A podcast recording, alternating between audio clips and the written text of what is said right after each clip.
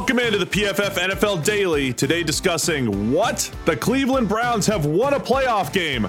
We'll break it all down. It's all brought to you by DraftKings. Playoffs? You want to talk about playoffs? Yes, that's right. Football's playoffs start this weekend, and there's no better place to get in on all the action with DraftKings Sportsbook, America's top rated sportsbook app. If you haven't checked out the app yet, there's no better time to sign up and start cashing in. Celebrate the most exciting time of football season. DraftKings is giving you the chance to double your money. All it takes is one touchdown to be scored during Saturday's football games. That's right, once you opt in, place your bet. All you have to do is sit back and wait for a touchdown. While we're all excited for football, let's not forget the 2021 basketball season has kicked off so head over to the app right now, check out all DraftKings daily odds boosts. DraftKings is safe, secure, and reliable, making it easy for you to deposit and withdraw your money at your convenience. Download the top-rated DraftKings Sportsbook app now. Use the promo code PFF when you sign up to have a shot at doubling your money if a touchdown is scored in one of Saturday's games. That's, pro- that's promo code PFF for new players to get a shot at doubling your money for a limited time only at DraftKings Sportsbook. Must be 21 or older, New Jersey, Indiana, or Pennsylvania only. Restrictions apply. See DraftKings.com slash sportsbook for details. Gambling problem? Call 1-800-GAMBLER or in Indiana, 1-800-9-WITH-IT. All right, Sam, can you believe what we just witnessed? Browns 48, Pittsburgh Steelers 37. I have no idea if that score actually tells the story of what happened, but the Browns were up 28 to nothing before you even sat down on your couch. What a ridiculous game, but the Browns are moving on and they've won a playoff game for the first time since 1994. Yes, when Bill Belichick was the Browns coach. The last time they won wearing a playoff a game. starter jacket, by the way. He was wearing a starter awesome. jacket. That was awesome. The last time the Cleveland Browns won a playoff game was a few months before Baker Mayfield was born. Um, it's nuts. And the way they won it as well. When you look at what the Browns were dealing with heading into this game, we discussed it on the main PFF podcast in our preview show. Stefanski wasn't there. Both offensive line coaches, um, the main guy, the assistant coach, weren't there. COVID, um, players missing, offensive linemen down. Like this looked like poor old Cleveland. They they make the playoffs and they're going to be robbed of any chance of getting it done because of all these circumstances. And then they just blitzed the Steelers in the first twenty or the first quarter, twenty eight points, thanks to Maurkice Pouncey beginning the game the way the rest of it was going to go by just airmailing the snap right over Roethlisberger for a Browns touchdown. Yeah, I don't want to try to take any of the credit away from the Browns because look, it's it, but it's football and weird stuff happens. They were literally gifted seven points at the beginning with the Maurkice Pouncey snap over the head, and um, of course it could have been two points, but the Browns recovered in the end zone for the touchdown, and then you know the interceptions, a few interceptions on Big Ben. Uh, Big Ben makes a bad pass, overthrow, uh, really nice interception by the Browns. A couple batted passes that they, you know, Porter Gustin had one. I mean, they did a really nice job uh, making plays defensively. But I liked what the Browns did offensively. We've talked all year about they had the best offensive line, number one offensive line in the NFL by PFF standards and this zone blocking scheme, which isn't just zone, it's zone. They're trapping, they're running power, they're doing it all with two really good backs in Nick Chubb and Kareem Hunt. And they created big plays, the Browns. They created big plays either on the ground, key third down run by Kareem Hunt, great block by the center, JC Tretter. Um, I just like that the Browns got contributions from a lot of their star players on offense, and they took advantage, whether it was Chubb and Hunt getting the stats, but again, that offensive line, which also was banged up, offensive line showing up to play for the Browns. Yeah, this game it reminded me of a couple of different games, one from this season and one from half a decade ago. It reminded me a lot of the Tennessee Titans game just a few weeks ago where Cleveland jump out to this monster lead right off the bat. Um, it was slightly different this time because you know, they, they required a little bit of help to get there. Before they just destroyed the Titans from the get go. But here we had a Maurkice Pouncey airmail snap. We had the interceptions. So uh, they were assisted on their way to the giant lead here. But then it started to get away from them again, just like that Titans game. And it never got quite as close as the Tennessee game did. But there was a period you know, in the third quarter, um, where Pittsburgh were definitely pulling this back, and it felt like the whole thing was going to slip away from Cleveland, and eventually the players that they were missing and the circumstances that they were dealing with were going to prove too much. But they then came back from that. They were able to, to maintain their position and solidify and stop the rot.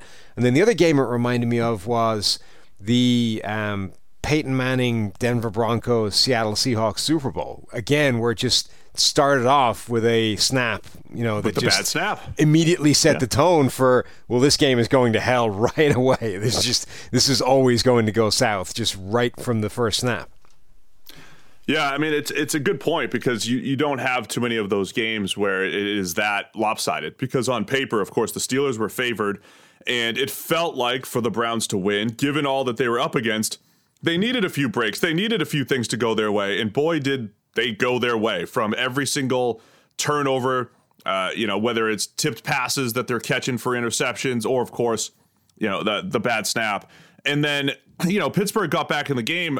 I, I'm trying to balance this. Was it in part because Cleveland was playing a little bit soft? I think we mentioned they mentioned that on the broadcast. Soft coverage. Pittsburgh likes to throw the underneath stuff anyway. Big Ben set a record for most completions ever in a game just because they were playing catch up the entire time. Ends up throwing for over 500 yards, which doesn't really matter. You know, Cleveland was essentially letting them complete pass after pass after pass and just trying to hold on for, to the lead, and, and they did. So uh, really incredible effort by the Browns and impressive, man.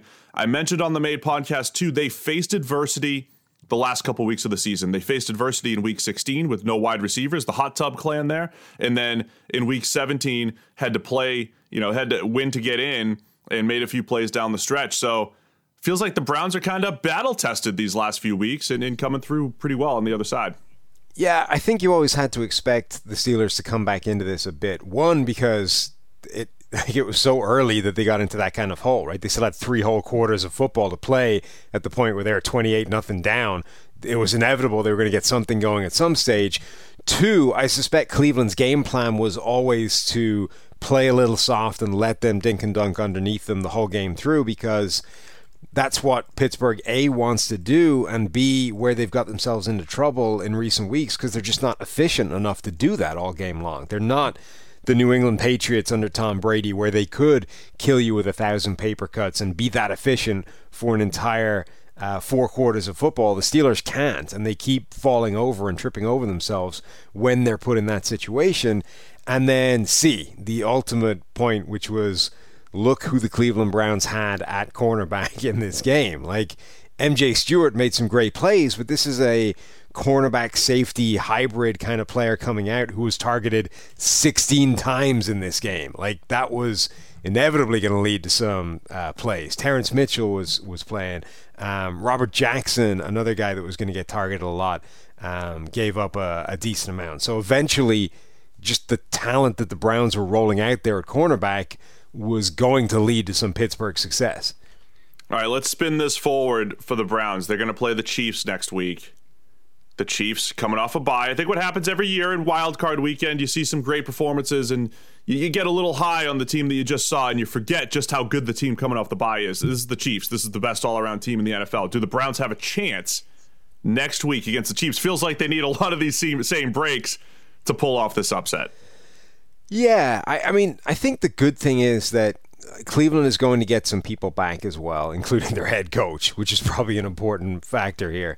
Um, they they need that offensive line, I think, to be in good shape if they're going to do to the Chiefs what they did to Pittsburgh, what they did to Tennessee. But the good thing for the Browns is that they are one of the few teams that might be able to hang with the Chiefs in a shootout, which it presumably will inevitably become given Brent Cleveland's defense. Like they can put up points against anybody. That running back uh, monster backfield of Kareem Hunt, Nick Chubb, those guys can run the ball on anybody. Um, they've got weapons. Jarvis Landry had a great game. The tight ends, they can do damage to Kansas City and make it so that you know we've talked all season about how Kansas City has such a large margin for error. The Browns can put up points to the point where that margin for error becomes smaller. Yeah, the Browns have have had you know some impressive wins this year against some good teams. Right, they beat the Titans as you mentioned. Uh, they weren't able to beat the Ravens, but took, you know gave them everything that they had in that second matchup. So again, I think a lot of the things have to go right. Uh, they have some of the elements from the run game, and they're going to have to be opp- opportunistic on the defensive side of the ball. But look, for right now, Browns fans, enjoy it, drink it in, enjoy the win, and uh, you know give the Chiefs a game next week. It was impressive. Loved the way the Browns have come together this year, and as much as we love the pass game here at PFF, I do love when the PFF number one offensive line goes out there and uh, and gets a victory. So that'll be what I'll be watching next week for the Cleveland Browns. Let us know. What do you think? Do the Browns have a shot next week with the Kansas City Chiefs? Let us know. It's PFF NFL Daily.